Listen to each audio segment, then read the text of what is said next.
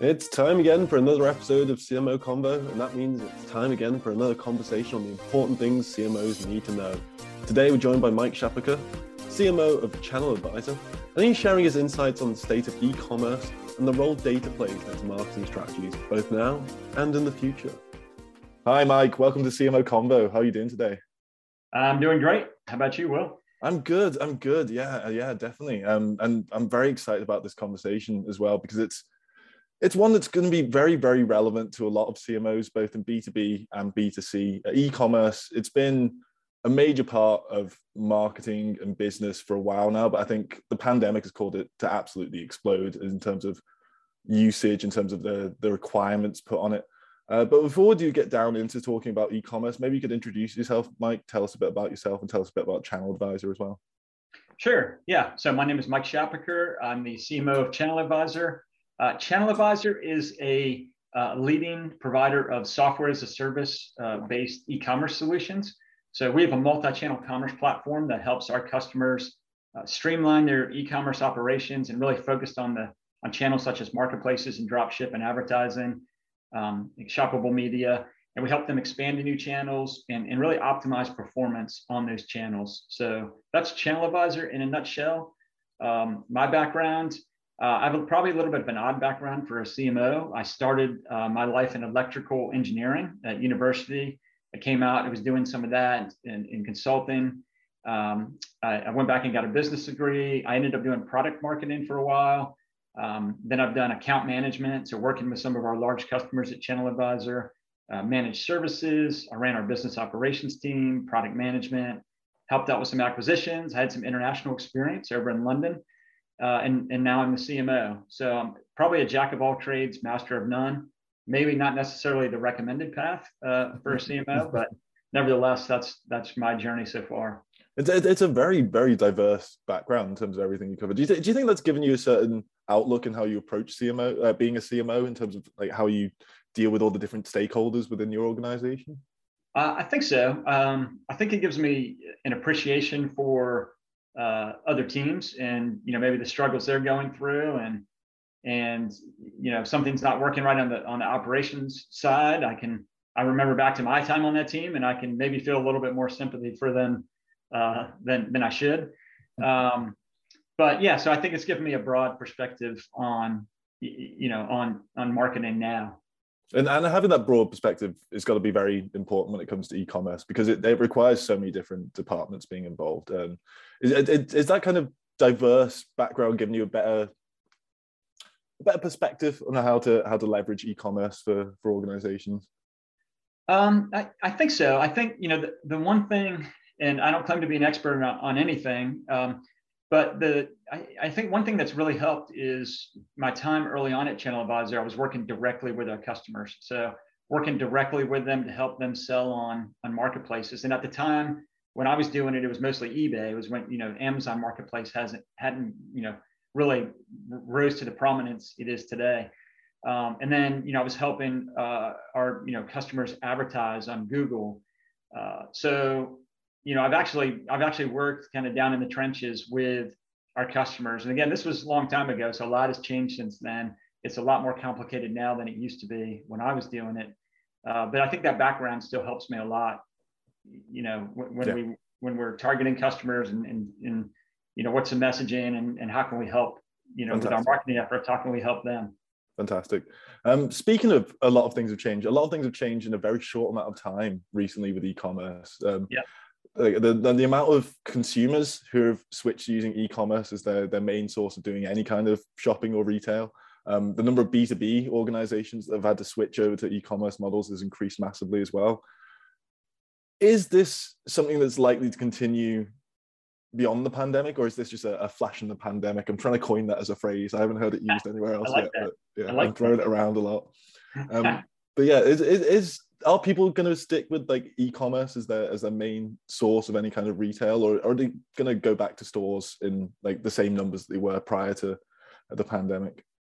Yeah so uh, i think the answer is a little bit of both. Um, but let me let me start you know by saying you know as we all experienced in the early days of the pandemic uh, many economies just shut down. So non-essential brick and mortar stores were just shut Um, and if you look at all the government data from you know Q2 2020, Q3 2020, e-commerce sales spiked. And at the time, that led a lot of you know pundits and experts to say that e-commerce growth, which had really been just ticking up steadily year by year, just slowly gaining share, slow but steady. Uh, but anyway, at the time when the pandemic first shut everything down, the pundits started saying, "Hey, e-commerce has been pulled forward 10 years, or five years, or 100 years." I mean, there was outrageous claims being made. Um, as we've started to get back to normal, I think it's clear that a lot of those early predictions were maybe a bit exuberant, so you know, exaggerated. Uh, but there's no doubt that the pandemic created for many people, many organizations, new experiences um, that they um, they may not otherwise have had, you know, without the pandemic. So just to give an example, we did uh, we did consumer surveys uh, globally uh, last year, eh, you know, toward the latter part of last year, and we had done this a couple times throughout the pandemic. But in the most recent surveys, um, 50% of respondents indicated they were shopping online more since the pandemic. And 45% said it was about the same. So 95% were either the same or more. And it's actually a little bit higher in the UK uh, there. Um, the second question or the next question asked about future expectations, and 42% uh, globally thought that they would shop online more than before the pandemic. So uh, another 55% said nothing would change, you know, really from that point. So that's 97% of either we're going to do the same or more uh, since the pandemic. And then, you know, just taking it, so surveys are great, but taking it down to a personal level, um, I I use grocery delivery and click and collect for grocery for the first time in the U.S. Uh, when the pandemic, you know, was at its, you know, when everything was was shut down.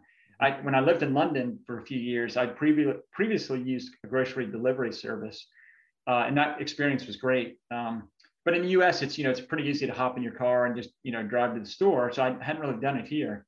Mm-hmm. Uh, but once the pandemic hit, I started doing it, and you know now I'm back in stores. Uh, but I still do use that click and collect uh, every now and then when I can get my act together and get a list long enough to, you know, to go, you know, uh, go pick it up. So mm-hmm.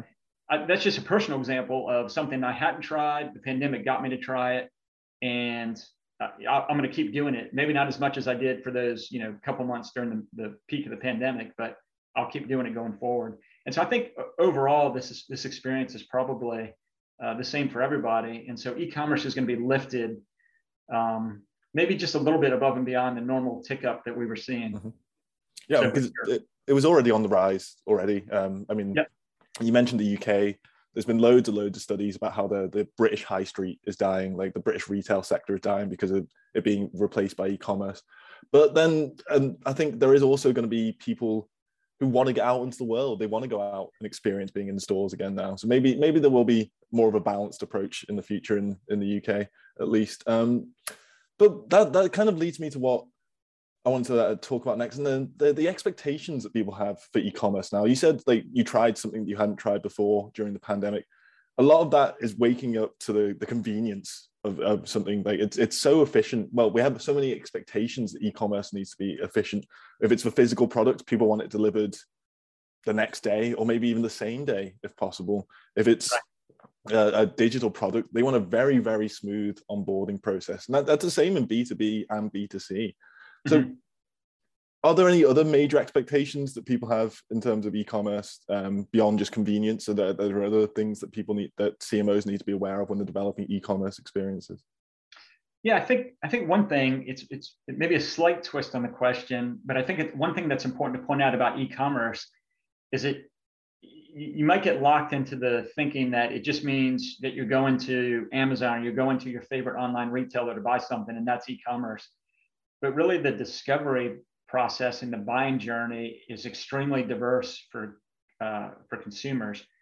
Um, Harvard Business Review had a study, uh, it was, it's several years old now, but it showed that 73% of consumers use multiple channels uh, during their shopping journeys, and that's online channels and offline. And then Google had a similar study that had about the same percentage of consumers consider themselves channel agnostic. And so, you know, if you're trying to reach consumers, um, as a CMO of a brand or retailer or whatnot, you need to be in a lot of different places at, at once with your brand. Um, and just you know, going back to that survey, we we actually asked uh, consumers in the survey, in the past 12 months, how have you discovered the products that you've purchased online? And we, of course, we let them pick more than one. And I think the average was maybe three, uh, three or more things that, that people picked. But when you look at the responses, the top responses were, I think 42% said they found uh, discovered products by browsing marketplaces. And so I think Amazon had a big impact there. 38% said browsing brand or retailer web, websites. 33% was word of mouth. So that makes sense. We're all, you know, talking to our friends and uh, 24% said social media and it's slightly lower than that, social advertising. Um, what's interesting there is when you we, we picked it apart by demographics. We, we captured the demographics, and so as you might imagine, the younger generation, so um, people 25 years old and younger. Uh, sadly, I'm way past that. Um, I'm, I'm, more than double past that. but those demographics had much higher social media uh, scores. And then, you know, Google search came up there for about 23%, and then 20% talked about ads on TV or streaming platforms. So, you know, as a CMO, um, you need your offerings or your products your, to show up wherever your target customers may be looking. Um, and for, you know, to provide a great customer experience, the descriptions, the images, and how your brand is represented uh, needs to be consistent across all of those channels. Uh, so that's really, you know, taking e-commerce and thinking about it from it's not just maybe my own site. I need to think about wherever consumers may be looking for me. And then, as you mentioned, you know, the other expectations uh, from the consumer's point of view are really, I think, you have been shaped over the last several years by Amazon. So you mentioned it. You know, people want to check out that's fast and easy. Um, they want great customer service. Uh, they want fast and free shipping, and they want a relatively easy returns process if that has to be the case. And you know, of course, not everybody can do what Amazon's doing um, with fulfillment in particular. Amazon's built out such a massive network of uh, fulfillment infrastructure that nobody else is going to be able to do that. Uh, is going to be able to take something and put it on my door, you know, in, in a day or in a couple of hours after I order it. Uh, but that, I think that's okay as long as shipping times are reasonable and, and, prices are reasonable. You know, different companies have different strengths. You know, uh, it could be product expertise or category expertise, uh, which you know Amazon's not really known for that. Um, Zalando over there in Europe is, is really known for apparel. You know, that's mm-hmm. their that's their thing. Um, and then you know you mentioned the high street and stores. The the ability to pick up in a store is also you know Amazon's putting out there more and more stores. They bought you know Whole Foods in the U.S., but they don't have as, as broad of a network of stores maybe as some other retailers. So the, the ability to order and say, okay, well I can't deliver it on your doorstep in two hours, but you can just kind of walk down the high street here and you can pick it up from me in 10 minutes. That's something you know that uh, that a lot of companies can leverage to really provide that you know a similar experience uh, uh, you know for that fast and free delivery. Yeah definitely. And um, when you when you talk about uh, consumers using different channels as well they, they they expect it to be seamless how they switch between these channels now. Like if they're if they're browsing on say um, t- if they're on tiktok looking at um, uh, an influencer looking at the clothes they've got available there if they that influencer is advertising them for sale somewhere. They want to be able to click straight through from tiktok to be able to buy from there. They, mm-hmm. they don't want to be having to re-enter information. They don't want to be logging into different accounts and stuff like that. They even want to be able to switch between devices. Like if you've got a checkout if you've got a basket that's full that you've filled on your phone if you switch to say your laptop you want to see that basket still there. You don't have to go around and re-enter all your and do all your browsing and stuff again. So that that's going to be incredibly difficult to manage. Being able to make sure everything's aligned and everything's seamless between different experiences. Yeah, absolutely. You're absolutely right there. The less friction there is, the more chance you have of of making a sale. And Amazon has reduced a lot of friction for consumers. And I think you know a lot of other companies are doing the same thing. Um, but yeah, reducing that friction is key. But yeah, and in order to reduce that friction, it requires well, to tie this into the subject of the episode, it requires a lot of data. It requires being able to keep track of where all your consumers are, how they're switching between devices. So let's let's dive into the role of data in e-commerce because obviously it does have a big function, but let, let's break it down. Like what kinds of data are the most important when it comes to e-commerce? Yeah, so you know, e-commerce uh, marketing is really all about data. Um, and, and I mentioned customers using different channels, and the data you need uh, the data you need for every channel may vary a little bit. You know, the, the specific data points you're paying attention to. Uh, but you know, at a super high level, there's the basic ingredients that apply in some way across every channel, and that is, you know, first of all, uh, how many people are seeing your offers or your ads? Uh, second, how much did it cost you to get in front of those people to, to gather that traffic or, or gather that audience? So the cost. Um, and then you know the next thing is after that, what do those people do? So what are the conversion rates? What are the revenue you make uh, from those people? Um, and of course, those basic elements allow you to calculate a return on investment. So, so those are present in pretty much every channel. Um, but then the, the next level down is the data points that can provide clues as to why your performance is what it is or why your performance may not be as good as you want or you know how do you compare to the competition and you know I have some examples there i can go into um, so i you know i'll just dive in there unless yeah, you dive in. Yeah let's do it. Let's do it. Okay sounds good. So you know i think you know people who have an e-commerce site they're probably very familiar with their own site. So let me let me take a different tact and go into uh, marketplaces for example. So uh, let's say you're selling on a marketplace. Again, you need to watch the basics, the revenue, all of the fees associated with those marketplaces, return rates um, by product, by marketplace. Basically, you need to make sure you're making money. You know, you don't want to do something and, and be losing money. So that's the obvious bits. I can make money. All right. So w- once you figure out you can make money, uh, there are other metrics that matter a lot on marketplaces and I'll use you know Amazon as an example, but a lot of marketplaces you know uh, utilize some these these metrics in, in one way, shape, or form. Uh, so you know where your product ranks in search results. That's a that's a pretty key thing to pay attention to. Um, traffic to the product pages. Uh, you know the number of units that are sold uh, from those product pages. Again, that kind of gives you the conversion rate. But on on Amazon, the unique thing is uh, they have a product page, but they have they have multiple sellers selling that same product. So they have the buy box, and most consumers, you know, you go to the page and you see the buy box over there, and and you click, you know, add to my cart or buy, and a lot of times you're not even paying attention to who's selling it. You know, you may see it sold by Amazon, or you may see it sold by such and such seller. So winning that buy box is super important for sales volume. If you're not in it, you're not going to sell a whole lot. If you're in it, you're you're probably going to sell a whole lot. And Amazon has um, algorithms that figure out who goes into that buy box. Um, they don't publish it. They don't give away, you know, the keys to the kingdom, and, and other retailers don't do that either, uh, because otherwise, then people might might game them. Um, but the important factors, I think, uh, for Amazon and probably a lot of other marketplaces include a lot of operational metrics. So Amazon, Zalando, Walmart, all of these companies want to provide consumers with a great experience. And so if you're a seller and you're not providing a great experience, they don't want to put you in that box and have people buy and then have a bad experience on their site. So there's a lot of operational metrics. And you know, as a CMO, you may think, oh, that's my operations team that's in charge of those metrics. It's not me. I'm I'm on the marketing metrics. But those operational metrics depend on whether you show up. So, you know, whether you're in marketing or finance or operations, if you care about your sales on Amazon or Zalando or any marketplace, you need to pay attention to these metrics. And there are things like, um, you know, I'll just read through the list, won't go through all the details, but obviously product availability. Um, if you only have one one of something left, you, you're probably not going to be in the buy box because you know one one sale and it's gone. Um, shipping methods, as we know with Amazon, you know Amazon Prime has an advantage. Uh, so if you're using their FBA program or seller fulfilled Prime or something else where you can be part of that Prime, um, that's that's an important aspect. Price, obviously a factor. Uh, all things equal, you know, if somebody's double the price, the lower price is going to end up in that buy box. Uh, shipping times, you know, all things equal, the faster shipping times is going to end up there.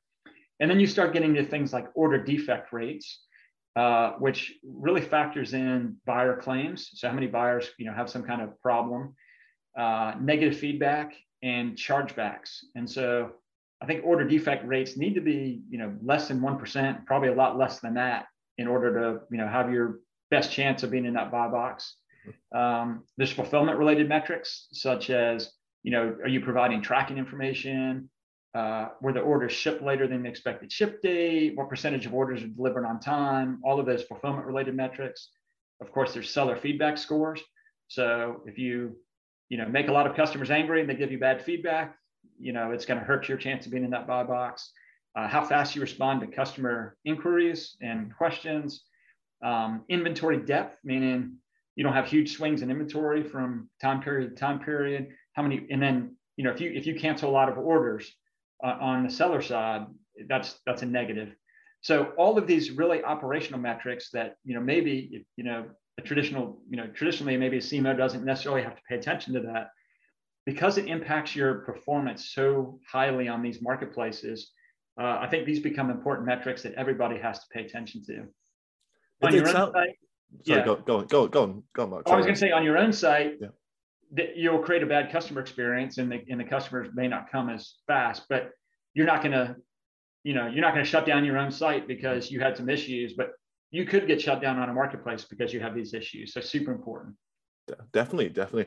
And it sounds like it's a huge amount to keep track of, particularly if uh, say you were on multiple marketplaces. Like we're, we're, we were talking about hypothetically just the one marketplace to keep track of.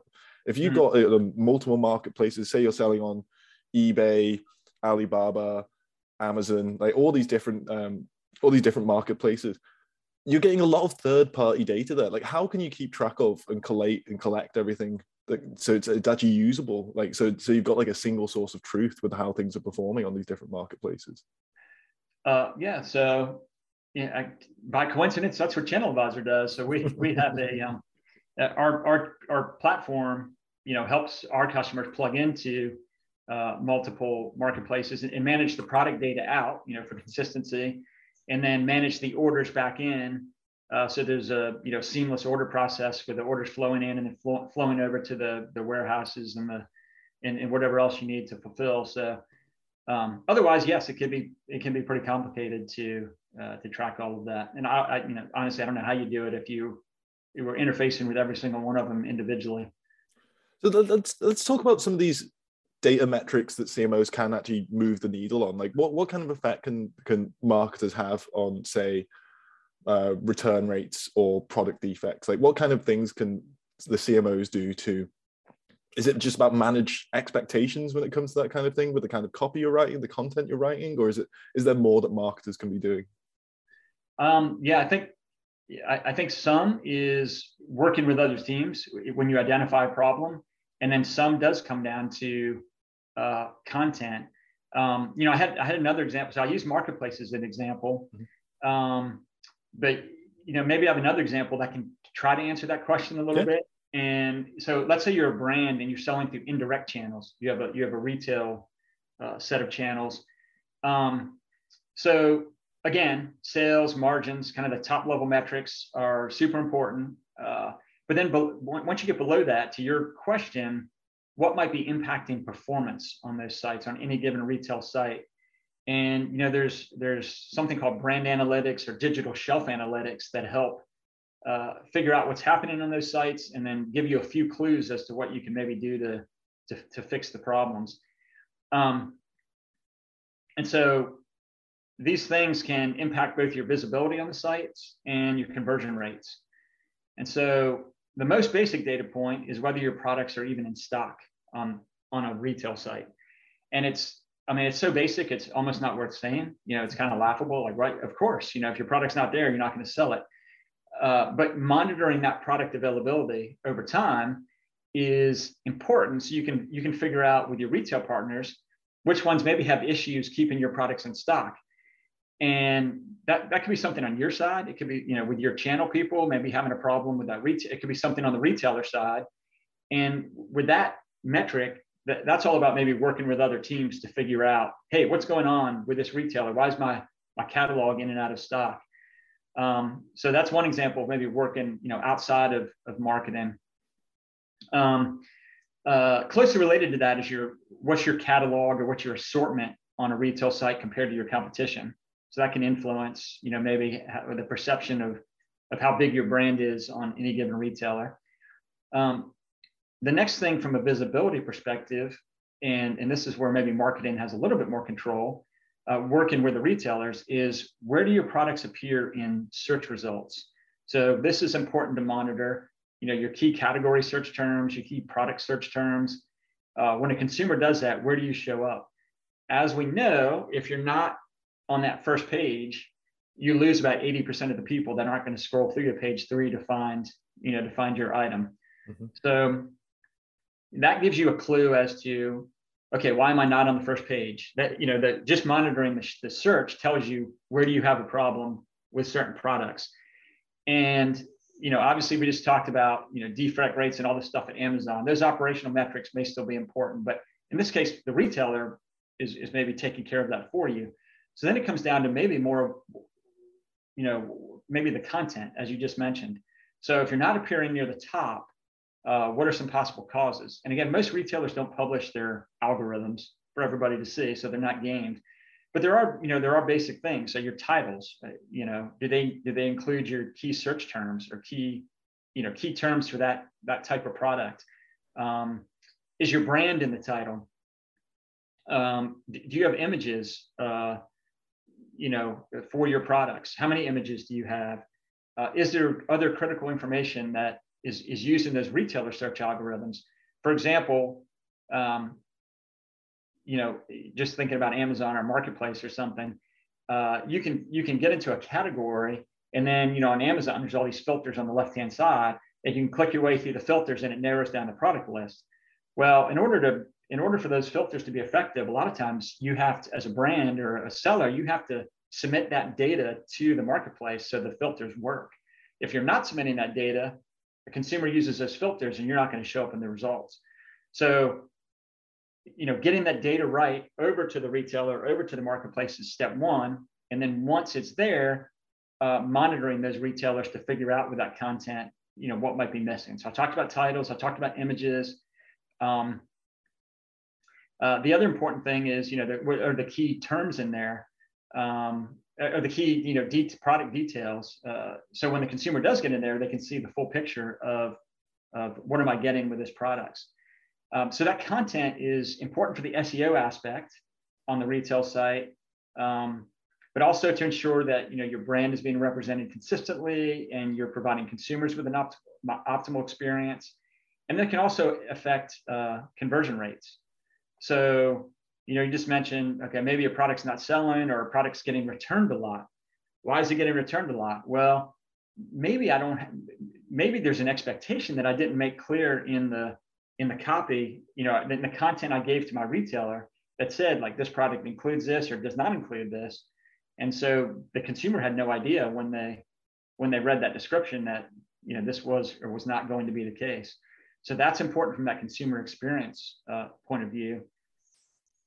Um, so that kind.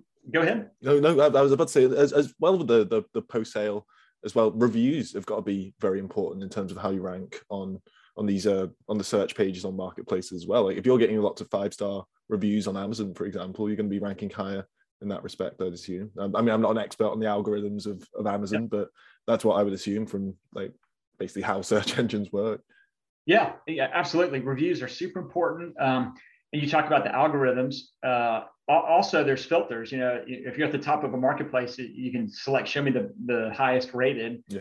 and a lot of people do that and, and boom if your reviews are good you'll come up at the top and uh, you know reviews are also important um, on retail sites and even if they don't impact the ranking on the site which they pro- they do in some cases but let's say they don't uh, it's still important because it's a um, it helps the consumer feel good about the purchase or it helps the consumer decide whether they want to even purchase uh, this item. So we, we actually asked about reviews in our survey that I mentioned before, and I have a couple numbers here. 80, 86% of the respondents indicated that uh, reviews help them choose which products to buy. So that's that's no surprise because we all do it. Uh, 66% said they may hesitate uh, to make a purchase of a product without any reviews. So a lot of people maybe don't want to be the first person purchasing this thing. They want to see what other people have said. And then 83% said that reading negative reviews could cause them to abandon a purchase. Um, you know, I think we got to be careful with that one though, because uh, I've, I've also seen research. This wasn't in our research, but I've seen research that says if you know if you see somebody with you know 70 reviews, I'm making the number up, and they're all five star, then you, you doubt you start doubting like, is this real? Uh, was this you know was this guy sending it to all his friends and and so a few negative reviews don't hurt you know if you you just don't want the you just don't want the dramatically negative reviews you, you know um, and I think maybe this is what the this 83% number is. If you see something that's terrible, like I bought this for my kid and mm-hmm. ended up in the, in the hospital uh, you know, because it broke and it stabbed him in the elbow or something. You know, you don't want to see something like that in the review. Yeah. Um, but yeah, reviews are super important, totally. And then um, probably the only other thing uh, I'll mention is is obviously pricing. I mentioned that before, but tracking that price over time uh, is also good to see. You know, bad bad pricing or incorrect pricing will, will definitely impact sales. Um, and so really all of this, you know, the content, the, the position in search, the availability, the pricing, the overall goal is uh, to make sure your products are available, they're priced correctly, the consumers, you know, you're looking your best in front of consumers and, and, and therefore hopefully landing near the top of the search result search results and converting people that are clicking in to buy. And when you have a problem, it, it could be on your side with the content and you go back and you fix that. It could be a product problem. You go work with your product management team. It could be um, I've given all this to the retailer and they're not they're not representing my product the right way. So then you go work with the channels and you figure out, okay, how can my titles get better? I've given you six images, you're only using one. You know, so there's lots of uh, lots of levers you can pull uh, with this data uh, on the retail side to try to improve your performance through those indirect channels too. Fantastic, fantastic. So we've kind of given a good like lay of the land of where things are now with e-commerce. Let, let's talk about the future. And to talk about that, we're going to kind of wind things back to when you were talking about the discovery phase, because historically, I say historically, within the last like 20 years, uh, e-commerce is very much relied on third-party cookies uh, to place ads uh, in the right places. Mm-hmm. With that ending this year, with Google getting rid of third-party cookies, is that going to completely change how people approach e-commerce marketing, or is there some kind of comfortable workarounds to get there? Are we still going to be able to target people in similar ways? Well, obviously not in the same ways. Are we going to be able to do the same kind of detailed targeting with the, the data available without that kind of third-party data source? Yeah, I think it's interesting.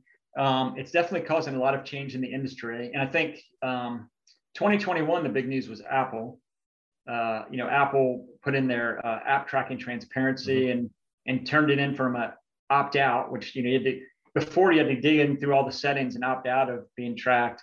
And now for each app, they, they put it right in your face and say you want this app to track you. And so that was the big news there. And I think Facebook even said in 2022 that could have an impact of up to $10 billion yeah. in ad revenue. Um, and there, there, there are anecdotal stories about uh, you know smaller upcoming brands that were heavily dependent on Facebook in that audience, that detailed audience data to target their potential customers. Uh, and so you know that's definitely having an impact. And you mentioned Google. I think Google's moving in that direction on their mobile platforms as well. And then they're also looking at the the third party cookies.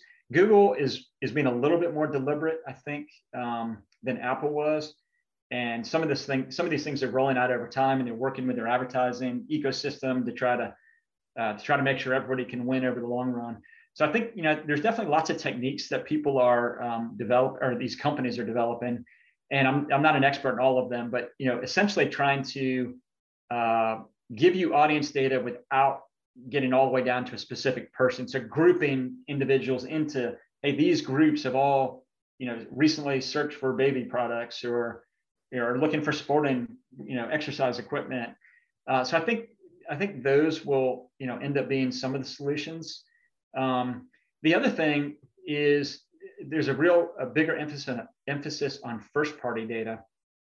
So uh, the platforms that own their data, which is the first party data, haven't really been impacted. So Google, from a search perspective, you know, Google owns all that data, and they can they can give you a lot of uh, feedback. So that real, probably hasn't, you know, if you're doing search advertising on Google, all a lot of these changes probably haven't um, impacted you too much. And then Amazon's the same way. So Amazon has a huge advertising business that's growing uh, super fast, and because of that, um, because of the big network they have, they can they have so much first party data on everybody. They can serve they can serve super relevant ads um, and there's a lot of different formats now on Amazon where brands can get in there and, and do lots of different, uh, you know, good things. We see a lot of other retailers also creating advertising programs on the back of watching Amazon grow a huge, you know, revenue stream from advertising. A lot of retailers saying, "Hey, we can do this too," and uh, because you know we have the, all this, all these, uh, con, all this consumer data, you know, we have all this first party data too, so we can actually serve super relevant ads uh, to consumers on our site. So more and more brands, you know, we have a lot of our brand customers taking advantage of these uh, retail advertising opportunities. So I think this this retail media um, growth is is being partly driven by some of the privacy changes, uh, so we can get that first party data. Uh, we also see a lot of brands really focused on building out their own first party data. Um, the buzzword there is customer data platform or CDP, uh, which is you know trying to track both known and unknown uh, customers and prospects. And so you know I think there's a lot of experimentation with um, you know newsletters and promotions and incentives to get consumers to register directly uh, with the brands. They can build up their own own database and not necessarily have to rely as much on third parties, which may or may not be as accurate as they were in the past. But I think, you know, long and short of it is there's a lot of money involved in advertising. There's a lot of big companies involved. There's a lot of smart people involved, you know, smarter than I'll ever be. and so it's a problem that will be solved in one way, shape, or form. It may not work exactly um, the way it did before, but I'm, you know, I'm confident that over time there'll be some kind of solution that allows you know marketing and advertising groups to spend money with confidence that they're getting some type of ROI out of that spend. Excellent. It's good to know it's not the complete apocalypse that I read in some of the think pieces on this. That's it's a nice bit of reassurance there. Um, this has been awesome, Mike. Thank you very much. Um, let's let's tie everything together. Um, let's uh, like what are the golden rules of e-commerce in, in, in terms of utilizing data for e-commerce right now? Like what what are your what are your big pieces of advice that you'd want to hand out to our audience? Yeah, if you know if I had a golden rule, I'd probably you know I'd I'd probably have a book and be on a speaking tour and have all kinds of. Uh, still time, uh, Mike. Still time. so, but you know, I think there's some there's some guidelines to follow, and, and certainly every business is a little bit different, and not everything applies to everybody. Um, you know, but as we've talked, I think you know the e-commerce is big, and it's maybe not going to be as big as everybody thought in second quarter of 2020, but mm-hmm. it's it's growing and it's going to keep growing. And you know, especially as um, you know, the younger generations now know nothing different than being online, and so there, there's no doubt it's just going to keep growing. So I think by this point, everybody has that message, and you know, there's nobody that's, I should say, not many that are aren't online and, and fully committed to that anymore. Uh, but once you are online, then um, you know, I think one of the rules that we talk about all the time is hey, your your consumers, whether that be B2C or if you're B2B, I mean, small businesses are just like consumers. Mm-hmm. They're all online and they're not all in one place. They're all over the place looking for uh, potentially looking for your products. So, you know, as a business, you understand your target market, you understand your customer demographic. Where are those people online? Let's go meet them where they are and, and make sure they're aware of, you know, of, of your products. Um, in doing that, that creates complexity, uh, as we talked about. Um, you know, you need to make sure your offer and your brand is consistent across all of those channels. You need to make sure your product data is consistent, and then you need to monitor those channels to see if they're working. And so the basics are the uh, the revenue, the cost. You know, am I making money? But then a layer deeper is is really then how do you move the levers to make those things go? And that's where you know we talked about on marketplaces. Um, it's really paying attention to those operational metrics to, to, make sure you don't run afoul of all the rules you know that those big guys set so you can they can provide the customer experience they want for their customers so those operational metrics are important and then you know when you're working through partners paying attention to you know how your brand looks and monitoring that and tracking it over time and comparing it to the competition uh, through you know brand analytics or digital shelf analytics uh, because that that lets you then identify okay wh- where are the potential problems? Who do i need to work with to solve the problems? What are the problems i can work you know directly with a retailer to solve? Um, so you know there's a lot of things to pay attention to. Uh, and each channel is a little bit uh, specific you know um, with the data that uh, is important um, but it's you know you got to pay attention you got to pay attention to those metrics to uh, to, to have success sure, for sure. Well, that's a great note to end on there, Mike. Thank you very much uh, for joining us today. I'm sure our audience has found it very useful. Uh, as we said, e-commerce is not going anywhere anytime soon. So I think pretty much any CMO um, in any industry has, uh, has got to be thinking about some kind of e-commerce kind of structures for businesses these days. Um, thank you very much to listening to us today. Um, I'm sure you've uh, found it very useful. Um, we'll be back soon with some more CMO Convos. Thanks, Will.